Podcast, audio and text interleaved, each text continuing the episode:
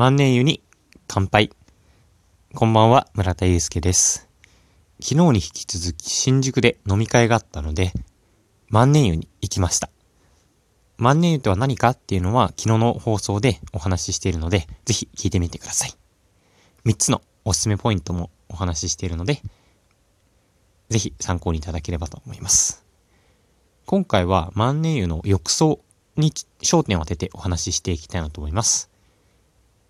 本当に目に優しくて開放感あふれる空間でしたので、そのことを想像していただけると嬉しいです。では、スタートです。万年湯の浴槽というのは3つのエリアに分かれています。1つ目が熱湯。44度のお風呂になっていますね。で、2つ目が水風呂。こちら18度となってまして、えっと、真ん中、まあ、長方形の細長いお風呂なんですけども、真ん中に柱がありまして、その柱の両隣の入り口から入っていくという設計になっていました。で、三つ目が、えー、っと、まあ、ちょうどいい温度のお風呂と、電気風呂とジャグジーがついている大きなエリアとなっています。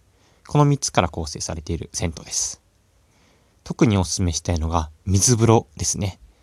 その柱があるとお伝えしたんですけれども、その柱があることによって、本当になんだろうな、自分だけの空間っていうのを堪能できるんですよね。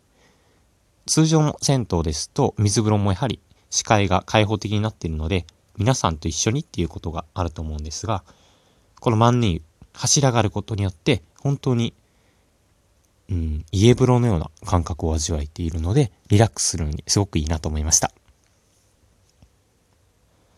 あと万年湯の作りが、そのすごく開放的な感じになってるんですよね。どういうことかというと、えっと、洗い場の、なんて言うんだろうな、洗い場の鏡とか、そういったものが低く設計されていて、あと、男女の仕切りの壁というのも、多分通常の銭湯よりも低いのかなと思うんですよね。そのため、天井までの距離が長くなって、すごく広々と感じられました。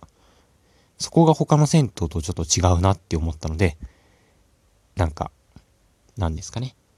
すっきりしたいなとか、そういった方にぜひ行っていただければと思います。ということで、今回のお話は以上となります。ぜひ、新宿とかで飲み会？